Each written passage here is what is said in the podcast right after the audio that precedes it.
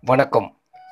தினம் ஒரு திருக்குறள் அதிகாரம் முப்பத்தி மூன்று கொல்லாமை. குரல் எண் முன்னூற்றி முப்பது. உயிர் உடம்பின் நீக்கியார் என்பர். செயிர் உடம்பின் செல்லாத்தி வாழ்க்கையவர். பொருள். பார்ப்பதற்கு அச்சத்தை கொடுக்கின்ற நோய் முதலியவற்றினால் தாக்குண்ட குற்றமான உடம்புடனே வறுமை நிறைந்த கொடிய வாழ்க்கையினை உடையவரை சான்றோர் முற்பிறவியில் பல உயிர்களை உடம்பினின்றும் நீக்கின கொலை தொழில் செய்தவர் இவர் என கூறுவர். விளக்கம்.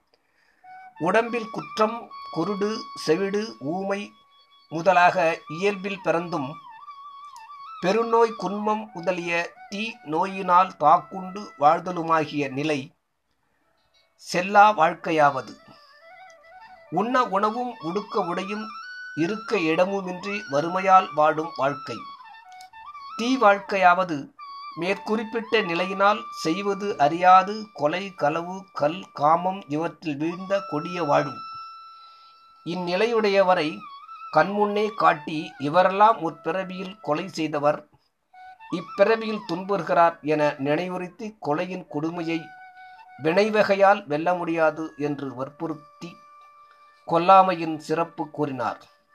மேலும் உடம்பின் இழிவும் வாழ்வின் தாழ்வும் வினையின் கொடுமையும் இக்குறளால் விளக்குவதால் பிறவி துன்பம் நினைவூட்டி நிலையாமையில் கருத்து ஊன்ற செய்வதாய் அடுத்த அதிகாரம் நிலையாமை வருகிறது.